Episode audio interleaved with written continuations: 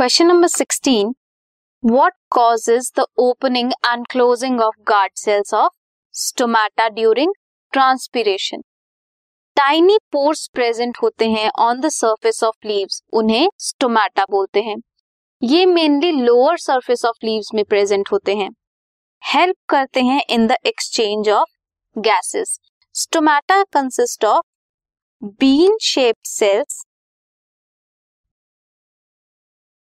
bean shaped cells, which are surrounded by epidermal cells. ये जो been shaped sales है, इन्हें गार्ड सेल्स भी बोलते हैं, और बाहर हैं एपिडर्मल सेल्स ये जो गार्ड सेल्स हैं, इनकी जो अंदर वाली वॉल होती है दैट इज़ थिक एंड बाहर वाली is thin as compare to inner one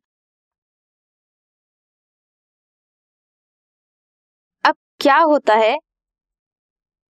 turgidity जब चेंज होती है then opening and closing of stomata takes place inner wall of guard cells are thick and outer one are thin at the time of opening of stomata जब stomata open होते हैं then किसकी वजह से होते हैं? Because of the turgidity of guard cells increases at that time जिसकी वजह से जो आउटर वॉल है, वो बल्ज करती है and inner wall crescent shape की हो जाती है, जिससे स्टोमैटल पोर ओपन हो जाता है।